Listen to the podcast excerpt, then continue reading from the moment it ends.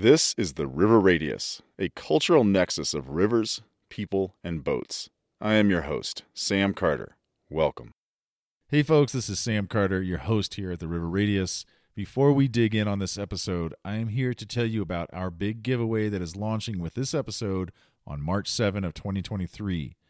The River Radius, along with Downriver Equipment Company, is giving away a full whitewater cataract this is a downriver Clear Creek cataract package. It is a full build, a pair of 12 foot high side Nimbus cataract tubes, a downriver Clear Creek frame, a set of three oars at 8.5 feet long, and enough straps to put it all together.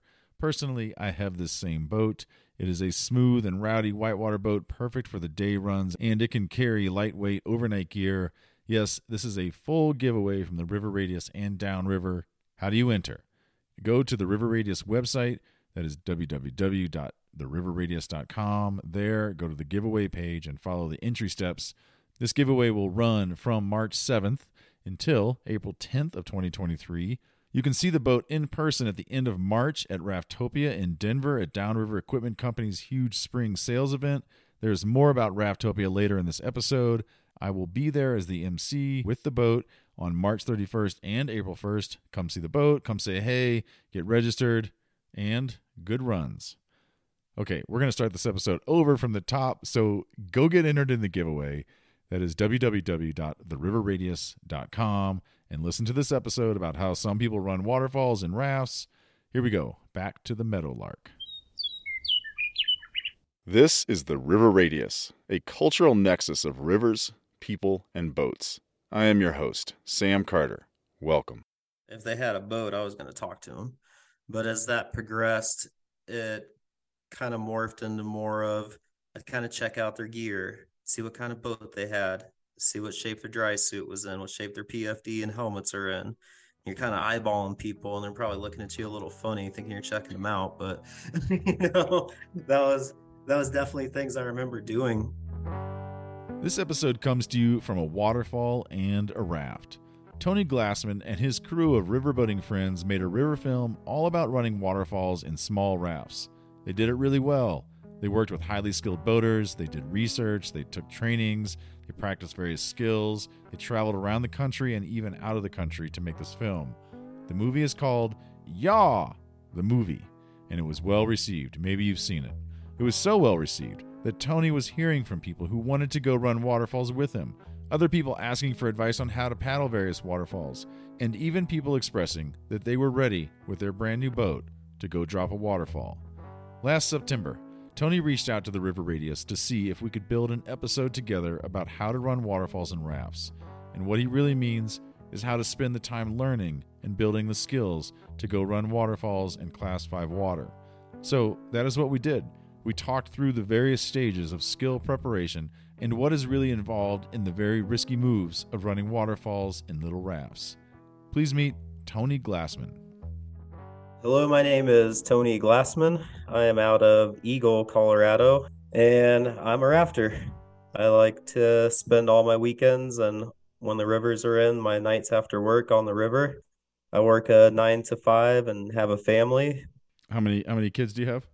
Uh, we have two. We have an 11 and a nine year old. And and what's your nine to five? I work for a general contractor here in town, so we do a bunch of like high end remodels for mainly for vacation homes out here. And what's uh what's your closest river? Our closest river is the Eagle River. It's about uh three blocks from my house. The put into the river is about five minutes away which is awesome for after work in the summertime. We get off work and have a crew of us that meet there every day and go raft till it's dark. We're here to talk about boating, about paddle rafting, about a film you made. I'd like to start right there. You and a crew of boaters, uh, you guys built a film about running waterfalls in rafts. Can you start off and give us more detail about the film, the name of it, how you got a hold of the footage? Yeah, tell us about the film. Yeah, the film's called Yaw, the movie. It was our crew. There was five of us that kind of came up with the initial idea and we were scouring YouTube or Facebook, Instagram, looking for videos or seeing, you know, what people like Aaron Erdrich or Dan McCain or Jeff Compton, those guys had recently done. And we're kind of going, man, it sure be nice if there was a whole movie that people could sit down instead of just watching these little clips all the time. And so we came up with the idea to create this movie. And all of us were at that point, you know, we'd all ran a couple waterfalls, but nothing like in the movie. And so it was this giant learning experience for us all as we got into it. When we started it, there really wasn't an idea except we were going to run the hardest rivers that we could find and find as many waterfalls to go off of that we could find.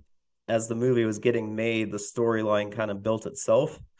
And the story, as we put it all together, kind of followed us through our progression of figuring out how to do all this stuff.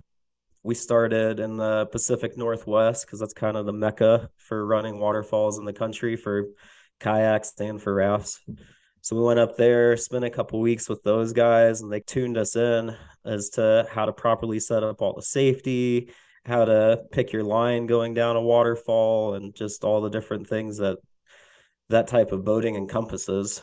And it was really cool just getting to go and spend that time with those guys for one. And they were super cool with us when we kind of told them what we wanted to do. They were all in on it you know, and in our mind, they were kind of the ones who started this revolution for rafts that rafts can go and run waterfalls and they can get down super tight creeks that only kayakers had done before. There's a YouTube video out there called Go Big or Go Home. And Dan McCain had originally posted that. And it was kind of like their highlight reel that they had come up with over a couple of years.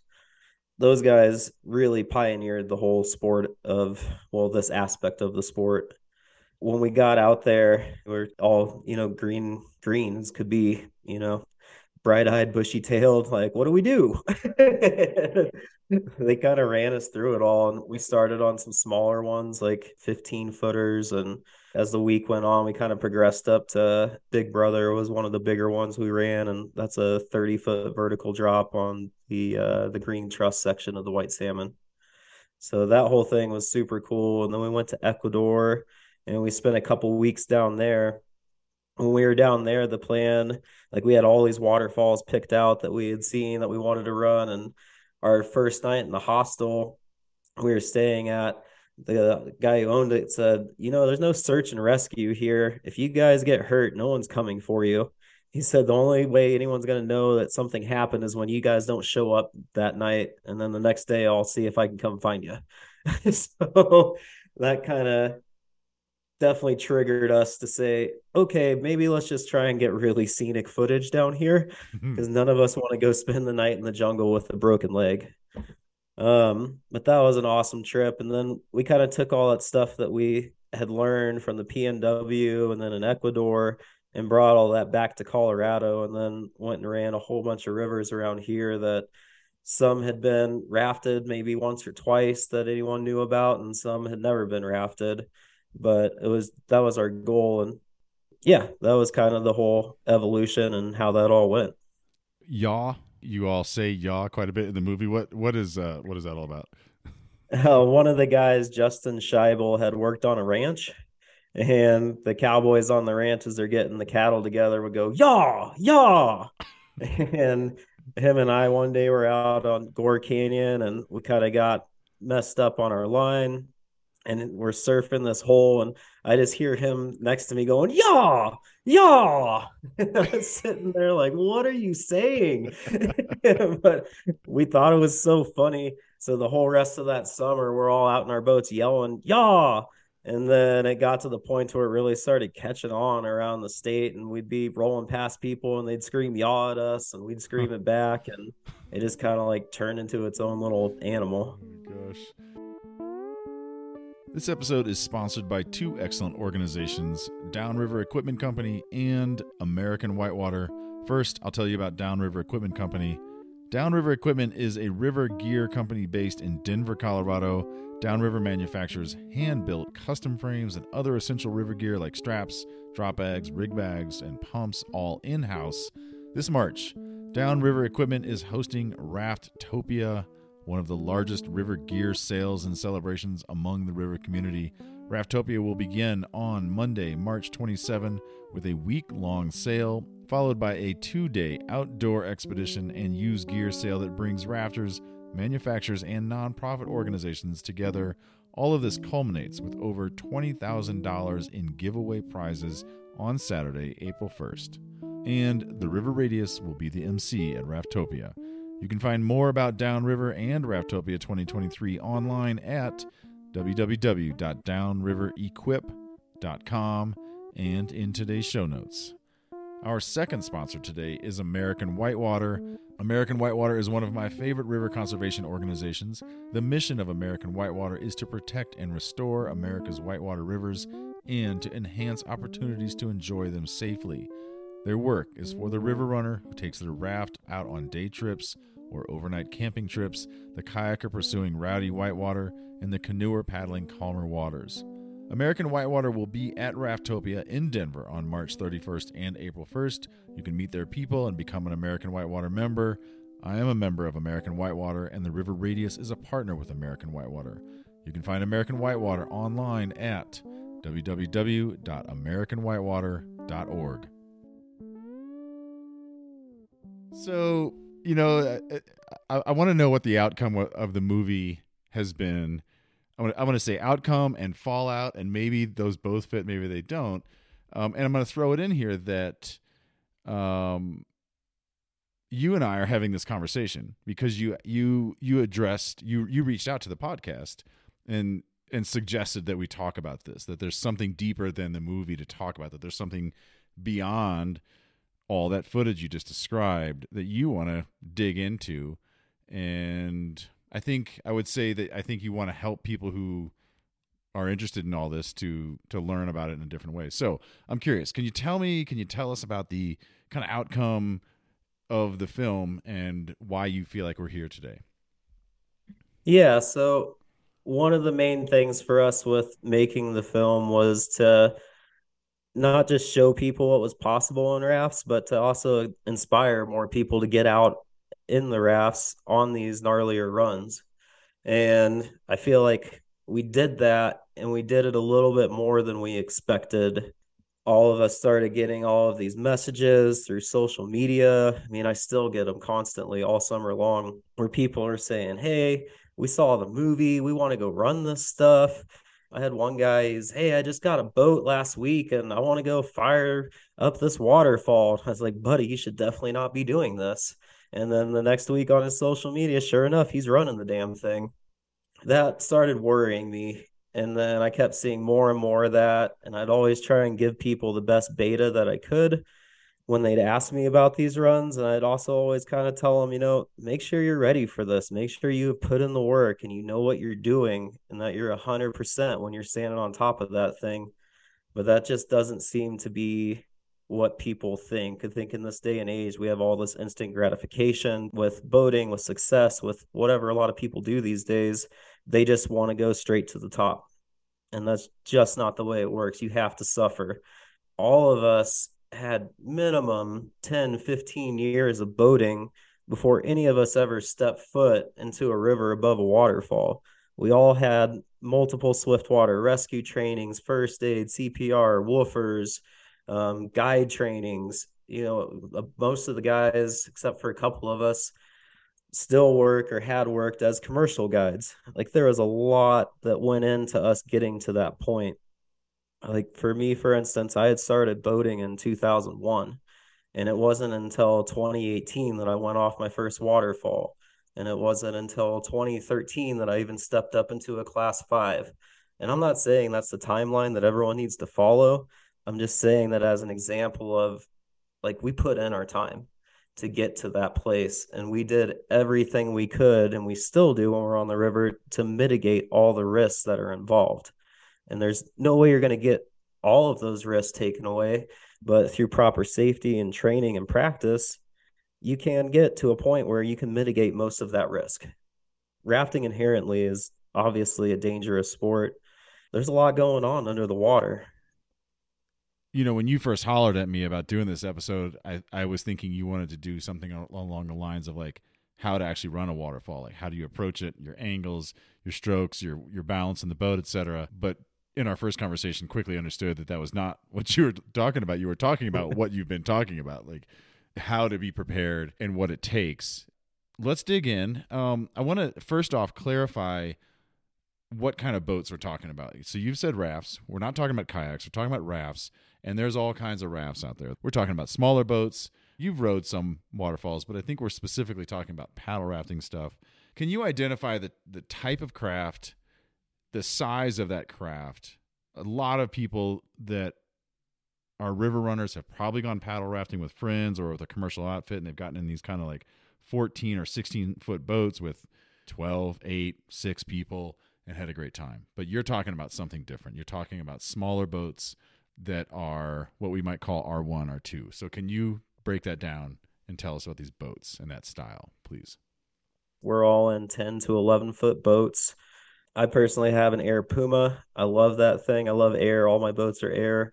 Um, some of the other guys, like the Hyside Mini Max, those are the type of boats that you want, especially for R1. We will R2 those boats, but if we were going to go R2 a waterfall, then we'll typically be in a 12 to 13 foot raft because you need a little bit more space for the impact of when you land.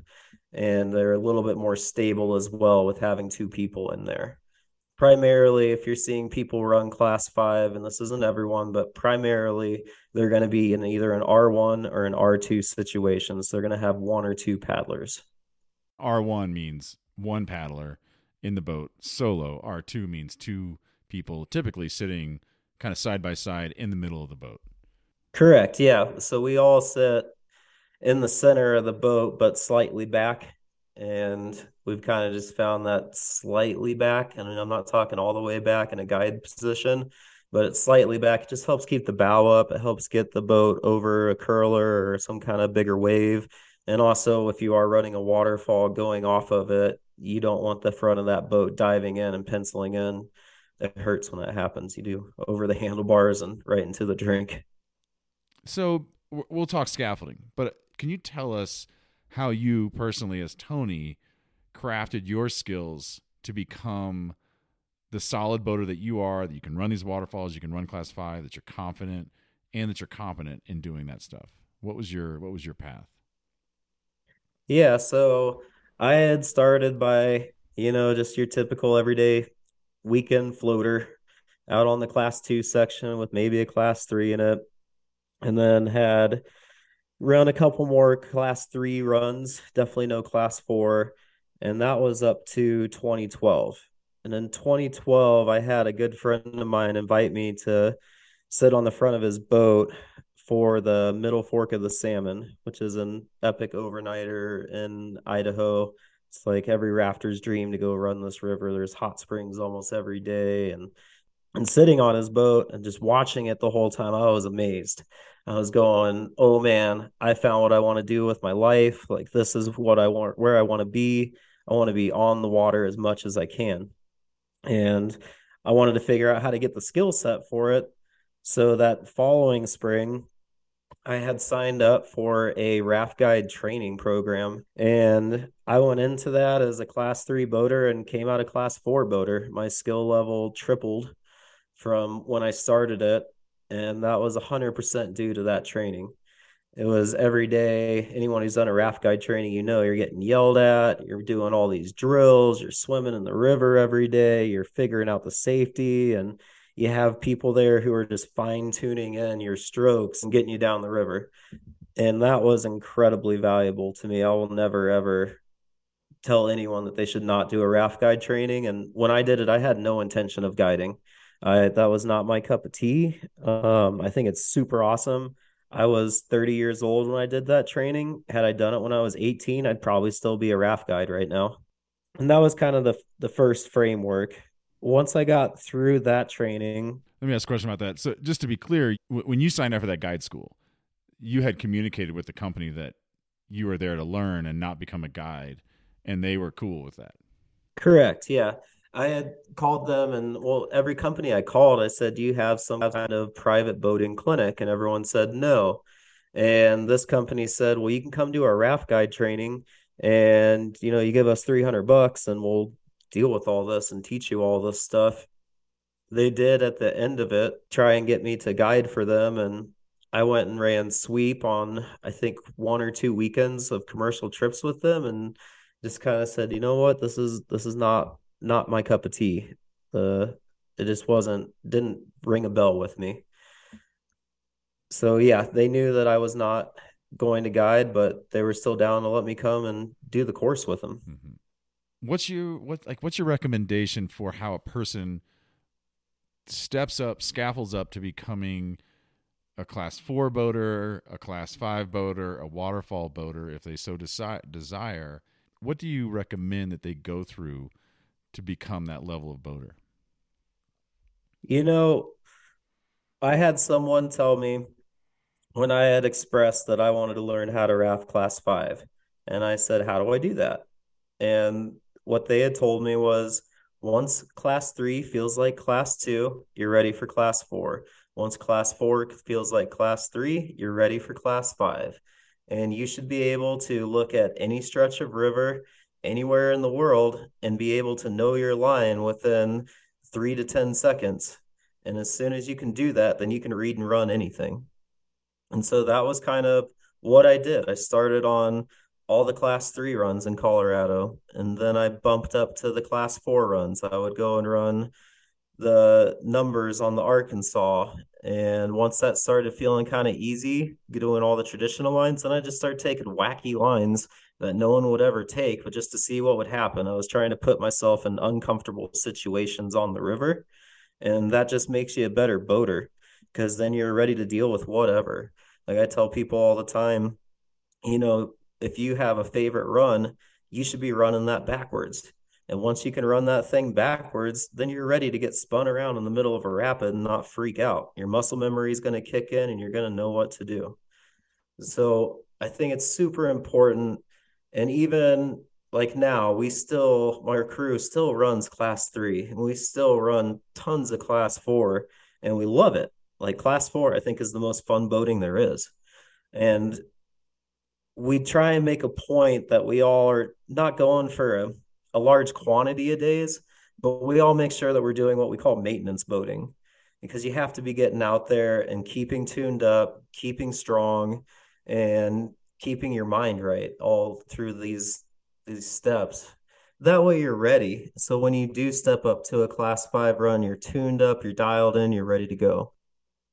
It's it's just real important that you're always staying tuned up and making sure that you are ready for anything before you are out there trying to run the hardest whitewater that you're going to run.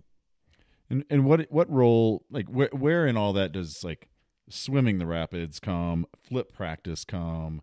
I'm sure you probably did that when you were doing the guide school and in some swiftwater training classes, but do you force yourself to go swim some of the rapids that you're boating through? Do you practice uh, uh, flipping in there and learning how to reflip? A hundred percent.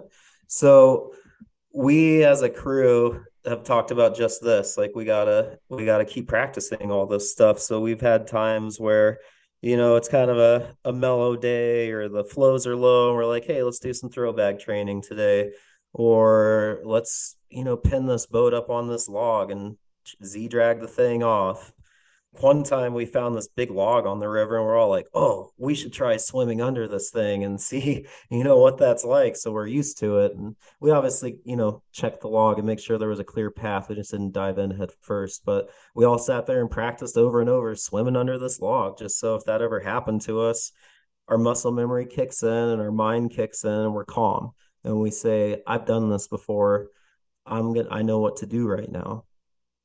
And you know going back to that summer after the guide practice or guide training every single day that summer i swam the river. And i think that's huge. And i tell everyone that you should be swimming rapids. You know not only is it kind of fun but it's also same thing going back to that muscle memory. Every time i hit the water my body just kicks in. I don't even think i know exactly what i'm going to do. So you're talking about running these different these different places, these different stretches of water, different classes of water. How important is it in there, in your experience, to also run those at varying uh, levels of water, varying vo- uh, different volumes and levels? Oh, buddy, that's one of my favorite parts of rafting. um, I, I love getting in there at the beginning of the season, or if we're doing a new run, I want to get in there at the lowest water possible because then I can get in there, I can see where the features are, I can picture in my mind what it's going to look like as the water is coming up. You can find any hazards that are in there, and then you just start getting this comfort with the river. And uh, even at the end of the season, we'll get back in and run low water. You know, I think low water boating is the most technical type of boating there is and it really tunes you up. You're making all these extra paddle strokes, you're having to make tons of moves. And what it's really taught me is how to set angles and how important your angles are to how you're going to get down the line. Because I can sit there and look at a rapid and I picture in my mind all the angles I'm going to have with my boat. And then if you take it to another level, you're picturing where you want your weight in the boat as you go through these different angles and how the water is going to react to you moving around in the boat and you setting those different angles. I think once you've really tuned yourself up, it's it's quite a bit easier to to step up and do those next levels. I've heard you say over and over your crew, meaning the people that you're going out there with. And to me, this is one of the it's one of the most important pieces is going boating with people you trust. And I always like to say I'm going boating with people who are better than me. I think it's really important to go with good people and I think they become such cool friends. Tell me about what you look for when you are thinking about your crew, the people you boat with. Like what what kind of skill levels, what kind of I mean I have this list here, like what kind of skill levels, what kind of communication skills and trust and is the person accountable? Can they be humble? So I'm curious what your thoughts are around your boating crew and finding those people. Yeah, you know, I would say when I was starting to do that, it was just kind of a if they had a boat, I was going to talk to them. But as that progressed, it kind of morphed into more of I'd kind of check out their gear, see what kind of boat they had, see what shape their dry suit was in, what shape their PFD and helmets are in. You're kind of eyeballing people, and they're probably looking at you a little funny, thinking you're checking them out. But you know, that was that was definitely things I remember doing. Then you know, these days with social media, like you can talk to anybody. Everybody in the world's available to you. So you can look at their videos and you know a lot of people have reached out to us over the years and we've had a lot of, of Facebook boating dates um, some of our crew does not like that. And, you know, sometimes it works out great. You end up having like a new buddy who you're boating with every day. And sometimes you're going, holy crap, what have I done? like, you know, you gotta, you gotta be selective. Right. And I think when you're just getting into it, go boat with everyone. See the different styles that people are are bringing to the table of how they get down rivers and then I think you're going to find what works well for you, the different styles. I mean, that's what I did. I went and at first I found this crew. I was mainly cat boating back then, and it was awesome. It was all these guys. I was the youngest by about 10 to 15 years, but they were great. They were dialed, always on time. Like safety was a paramount issue. And I've learned so much from those guys, and I love all those guys. I still boat with them to this day. Um, as I started wanting to get in more to the waterfalls and the the gnarlier class five, well, first I had to learn how to paddle a raft. So I started focusing a lot more on that. But also I started kind of like looking, you know, oh, this guy on Instagram has a waterfall in his, his photo and he's running a raft off and I'm going to hit him up. We're going to be best friends. and that was how actually a couple of uh, our crew kind of came together. Um, you know, I keep talking about my crew. Is all right if I give them a shout out? Oh, do it, man. Uh, do it.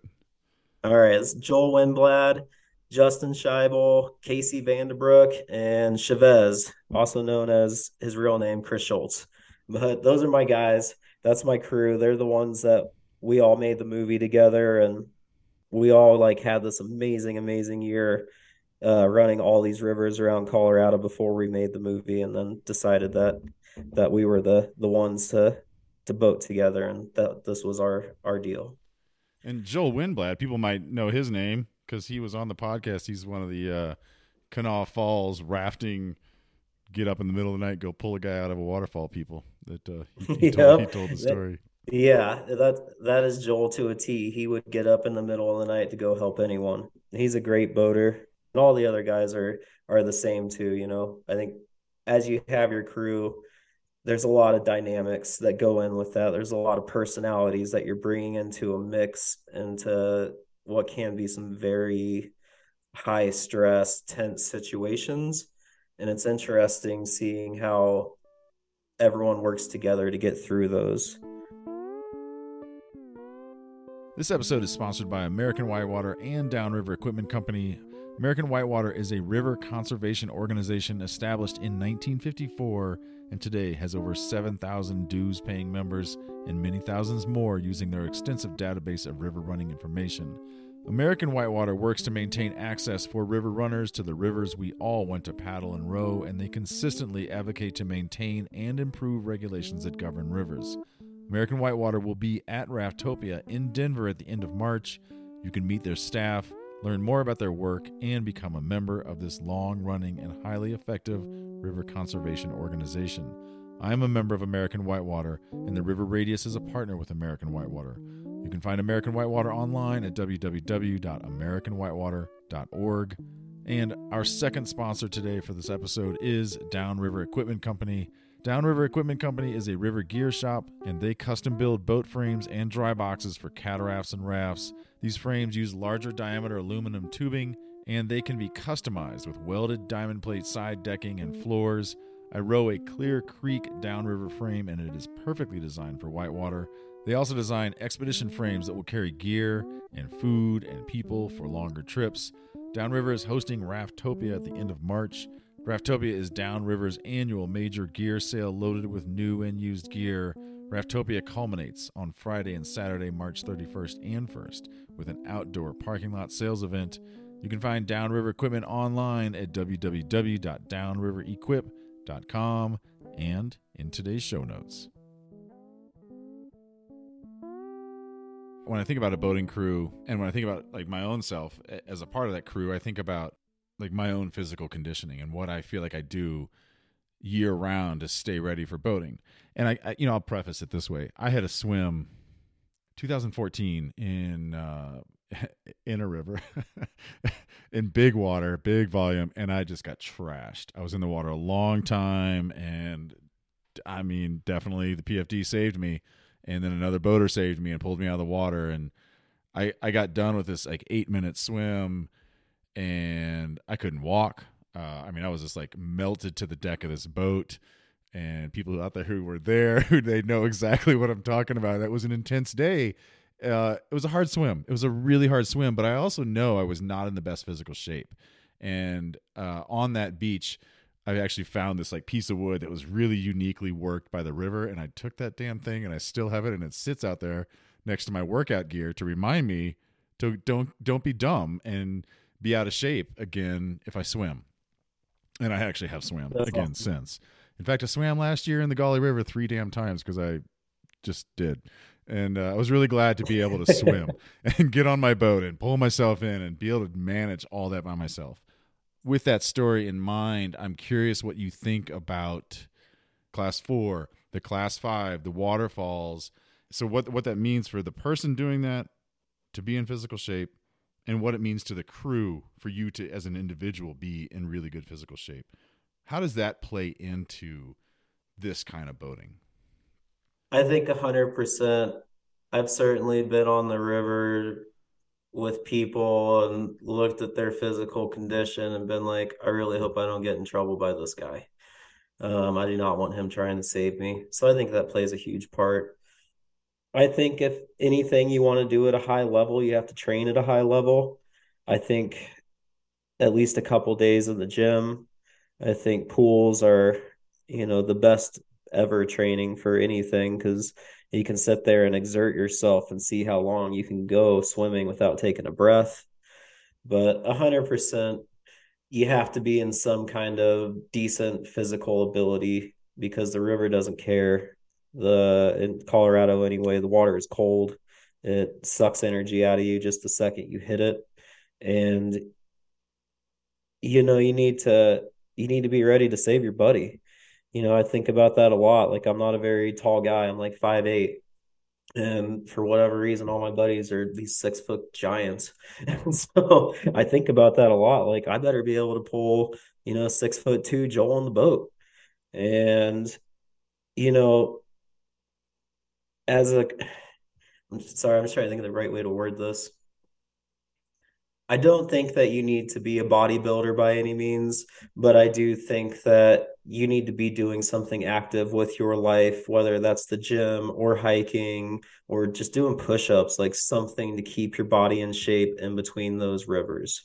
And I know that rafters, especially, are not seen as athletes, but we put ourselves in some pretty dicey situations. And you know, if you don't have confidence in your physical ability, then you probably shouldn't be out there. I want to go back to the physical stuff for one question. And I feel like I need to say this about physical physicality with boating, like physical endurance and all this. I'm not, I don't want to sit here and act like I'm some like specimen for the Olympics or some shit like that because I, I, am not.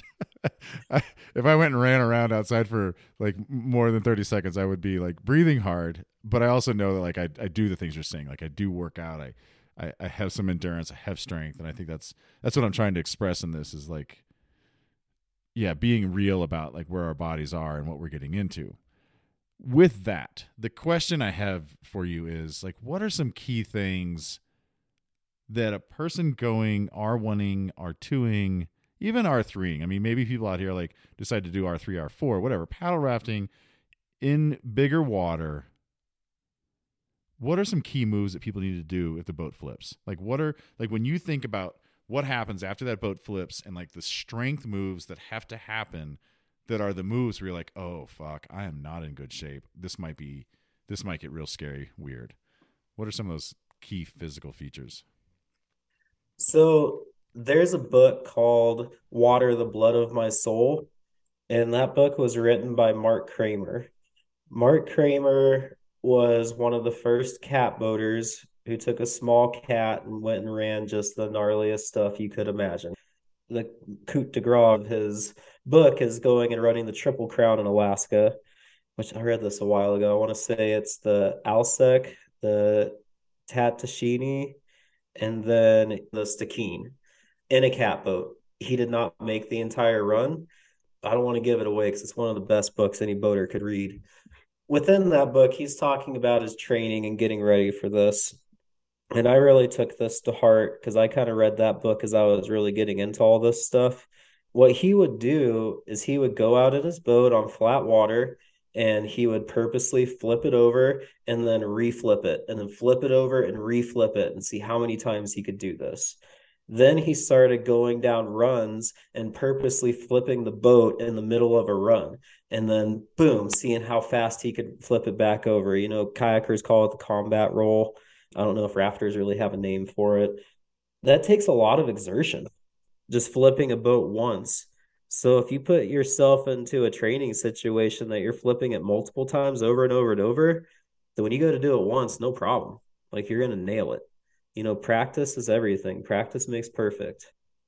I think that for boaters, upper body strength's real important, and I think endurance is real important. You got to get your cardio in.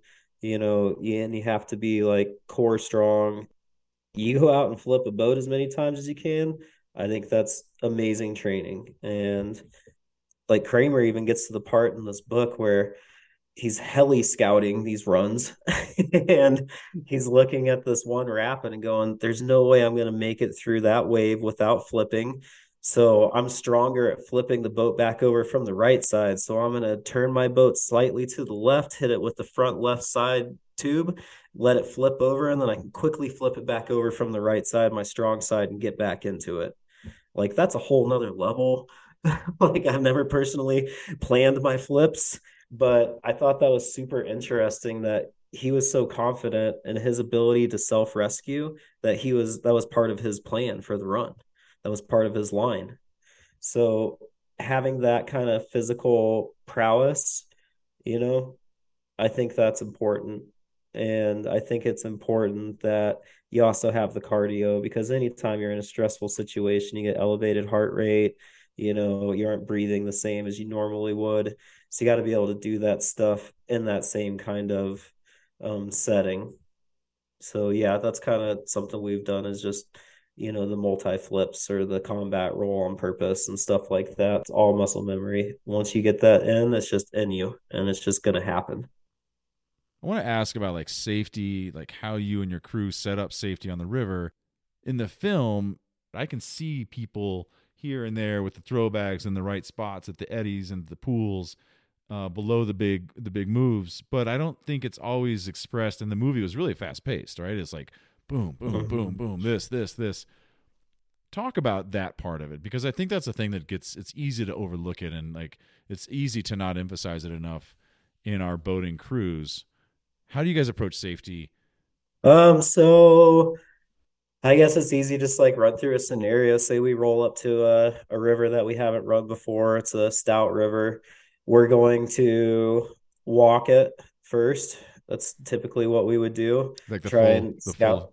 Full, sorry, you're going to walk the full stretch. Yeah. Yep. We usually hike the stretch. We identify all of the points that we think we're going to have the hardest time in. And then we also try and find some landmarks. When we look for our landmarks, we'll be facing downriver and looking up as if we were on the river. So we'll try and find like, you know, oh, that big half dead tree. We need to pull over right after we see that. So that way we can identify because things move fast on the river, right? So we'll walk the river, identify the different safety points, and then we come up with a plan of how we're going to get people into those points and how we're going to run that section. And we'll come up with a plan also within that that's okay. So it's me, Joel, and Justin out there this particular day. Um, Joel's going to run point. Justin's going to be in the center. Tony's going to run sweep. All right. When we get to the big half dead tree, Joel's going to hit the eddy first. Um, he's going to hopefully try and catch us. If it's a small eddy, we'll get in there, regroup. Two guys go set safety, one guy runs, or one guy set safety, two guys run, whatever it is. When you say go set safety, you don't mean go run the rapid and set safety. You mean get out of your boat and walk around and set safety? Can you clarify that?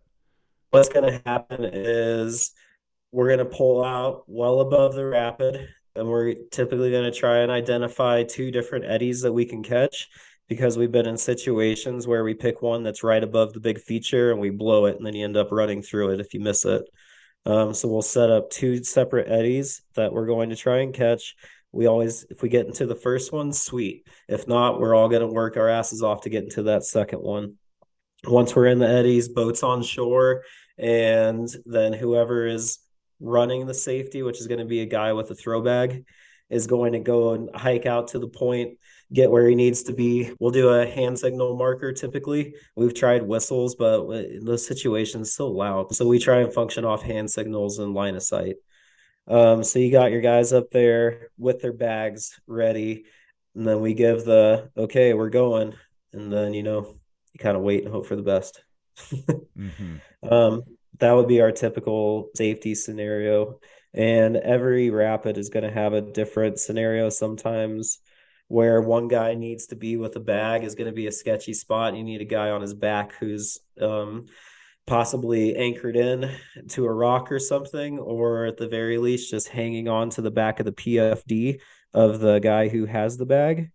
If we're setting safety on a waterfall, we'll have uh, typically three points of safety. So we'll have someone up top who is above the feature in case something goes wrong with the lead in we'll have someone right at the curtain down below the waterfall at the curtain. That person is going to take some rocks or a rock, stuff it into the bottom of their throw bag, and then stuff their rope into the bag.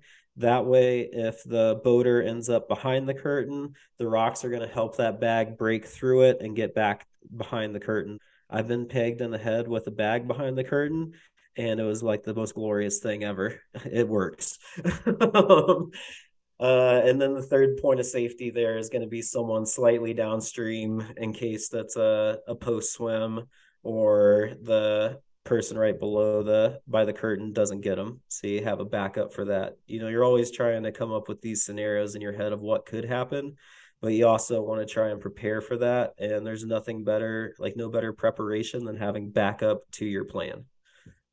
So we try and think about that quite a bit when we're out there doing this stuff Sa- safety is such an interesting piece to to boating to me. It's um, it's like a t- it's such a it can be such a time consuming element of boating and sometimes it feels like you're burning your daylight and sometimes it feels annoying that you're doing it i know i've had my ass saved by people and i've been able to also really help other people out before and i know that there's been times when we've taken all the time to do all this safety and it's just gone smooth and it's just gone so smooth versus the times like i wrapped a boat one time and was stuck for three hours and like clogged a river or had had these really intense swims that then just really kind of mess up the whole scene for a few days even sometimes. I think you know going back like I, I guess i'm answering some questions now but going back to the question where i asked you about the boating crew i think that's always been a thing for me. If people aren't down to be safe and like you get the vibe that they're not into it then then i then i'm kind of done with them and i think what's what i would say too about that is everyone has their own idea of what that is i've boated with people who aren't interested in taking the time that i want to take and that's fine I just quit boating with him, and we just don't boat together. We're still friends. We're just not boating friends. There's a fine line to that with what you just said and how long all this stuff takes, because when you're doing this stuff, the longer that you're sitting there staring at something really scary, the more time you have to get worried. But the more that you go through the process and set up the safety, the faster it becomes and the more effective everyone gets at it. So that was something that definitely took us some time. I mean, I remember days where we spent like a half a day just trying to set up the damn safety. We got guys rappelling down the side of the wall to get a bag in the right place. And, you know, it can really become an ordeal. And I think, especially with waterfalls, you got to understand one, you may not get to run it. You may put in an enormous amount of effort and have to turn around. And then the other factor into that is, when you are going after a big objective, that's probably all you're going to do that day. You aren't going to go fun boating after or before. You're going to go up there, you're going to get the objective done, and then you're going to get out. So I think it's important, you know, the more practice, the more effective you get. Um, dialing in the right crew members who all want to get on the same page with your safety program. That's all super important. So in your crew, you know, you said some of the folks that you that you're boating with are still commercial guides. I think you said that, and so I'm assuming then they just kind of come in with like a refresher guide school, maybe a shortened guide school every summer. They're probably keeping up with their their their WFR or some sort of wilderness first aid and some sort of swiftwater rescue training. The rest of you who aren't commercial guides but are in this crew, what kind of trainings are you putting yourself into every year or every few years? Yeah, so I like to recert my CPR every couple years. I like to recert my Swiftwater Rescue typically every three years. Um, I like to do them with different people when I go do those classes because you're always going to take something different out of that. Um, I think those are the two most important, right?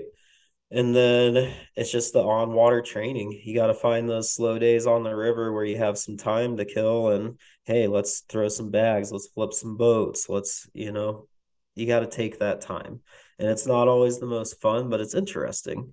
It's a super important part that's overlooked. You got to get out there and you got to put in the time.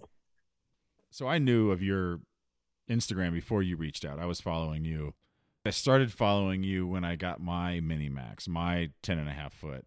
You can do so many things with it. And it's so fun to be just R2ing with another person, like just cool conversations. So I found your Instagram and I found a few other Instagrams like it. And I was just like, whoa, this is crazy. Running these narrow, steep, willow choked up, fast, sweet looking little creaky river things I was totally taken, you know. But I was a lot of me. I was like, ah, I can't do that. That's like way. How, how is he keeping that little boat straight by himself? All these questions, and then then you reach out. We start talking, and I've watched Yaw the movie. A lot of it looks really fun. We're talking in this interview about about how to do this well with care, with grace, but let's just like talk about how cool it is. Like, how much fun are you having? How much joy are you having? In in doing these waterfalls and this kind of boating? Like, what is this for you? I mean, it's my life. My lady knows, I mean, she says it all the time. Like, you got to go out and you got to go boat with your buddies because if I don't do that, I'm not, I'm not me. Um, the feelings that I get, like it's I call it my therapy. You know, I go and I release whatever energies are in my body that day and it just like it's the only thing I ever found that just made me feel whole and made me like so happy. You know, that's like one of the jokes around our house is, oh, you got your river smile on. This must be cool. um, and you know, the hardest part of getting essentially addicted to adrenaline like that is when you can't get it. It makes for what can be some dark times. When you go and you get those feelings, there's just there's nothing that compares to it. There's just nothing that compares to it. It's just the best. One thing I thought was really interesting to see in the movie was, I mean, you guys are doing this movie about running waterfalls and class five and just you know doing doing really wild and fun boating. But you also brought in two interviews about river conservation. One with American Whitewater Hattie Johnson, uh, Southern Rocky Stewardship Director for for American Whitewater, and then you also, when you went to Ecuador, I can't remember the name of the the organization, but you were talking with a group of boaters who is also doing conservation work there. How do you see that intersection of yaw, running rivers and doing this kind of stuff, like this like this this message of yaw and the actual movie of yaw, and also then the conservation side? Like, what's what's going on there for you guys? Yeah, you know, originally we had planned on there being a lot more about conservation in the movie because it's super important. If the rivers aren't running, then we aren't. Anyone who's running rivers should be a member of American Whitewater, doing something for American Whitewater. If you don't have the the membership fee, like go volunteer, go do something. You know, we're all a part of this, and more and more with the climate and the dams and everything like that like it's more and more important to protect these rivers. In American whitewater, they're obviously the top level. Um, they're our they're our front line, and Hattie is super awesome person. She throws Gore Fest every year. You know, like I said, we had intended for the movie to have like this big conservation side, but what we kind of learned as we started making the movie is that we were rafters we aren't filmmakers and so we kind of stuck to what we knew. Um, that, that, was definitely something we all realized at the end of that thing. That's funny.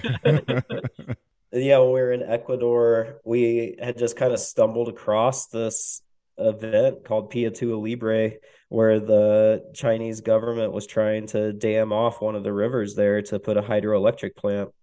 It's a very common thing that happens all across South America.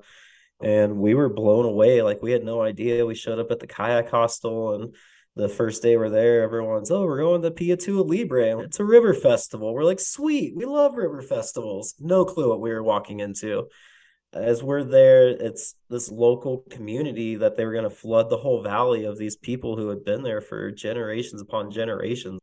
And seeing these people worrying about losing their homes, like that's a whole nother level than what we're dealing with here. But that's still a very real thing in different parts of the world.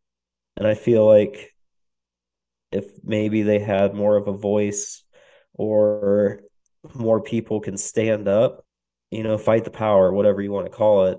But you have to you have to stand up for what you love. And I think that's super important for everyone to it's going to be out on the river to do something. We've led cleanups um, of rivers and just, you know, little things. If we see trash on a river, we always make a point to pick it up. Just do something. All right. Tony Glassman, thank you for coming on the podcast and telling your story. I really appreciate your time. Yeah. Thank you so much, Sam. I really appreciate this. Yeah. Right on. A waterfall sized thank you goes out to our guest, Tony Glassman. The River Radius giveaway with Downriver Equipment Company is now live. This is for the full Downriver Clear Creek Cat package. Go to our website and sign up www.theriverradius.com. Today's advertising sponsors are Downriver Equipment Company and American Whitewater.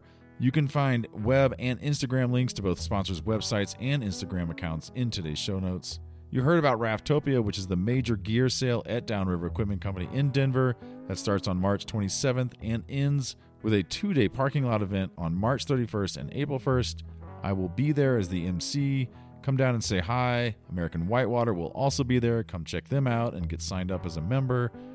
In today's show notes, you can also find links to Tony Glassman's Instagram. Also, Tony sent me his list of favorite river books.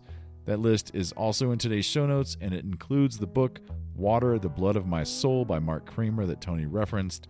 If you would like to watch the film Tony and his crew built, Yaw the movie, we have a link in the show notes. Here at the River Radius, our social media expert is Samantha Seiss. Today's music is composed and performed by Gene Reiniger. Be in touch anytime. Hello at theriverradius.com. Thanks so much for joining the River Radius. Yaw, yaw. We've had a lot of Facebook boating dates. Bright eyed, bushy tailed, like, what do we do? I've been pegged in the head with a bag behind the curtain, and it was like the most glorious thing ever. They have to eat shit, and that's just part of it. Can I say that on here? Cool, calm, collected, crush. That's kind of our little thing above a Big Rapid. I'll just say it over and over and over to myself again until I get to like that kind of like calm, flow statey mind. Cool, calm, collected, crush. Yaw, the movie.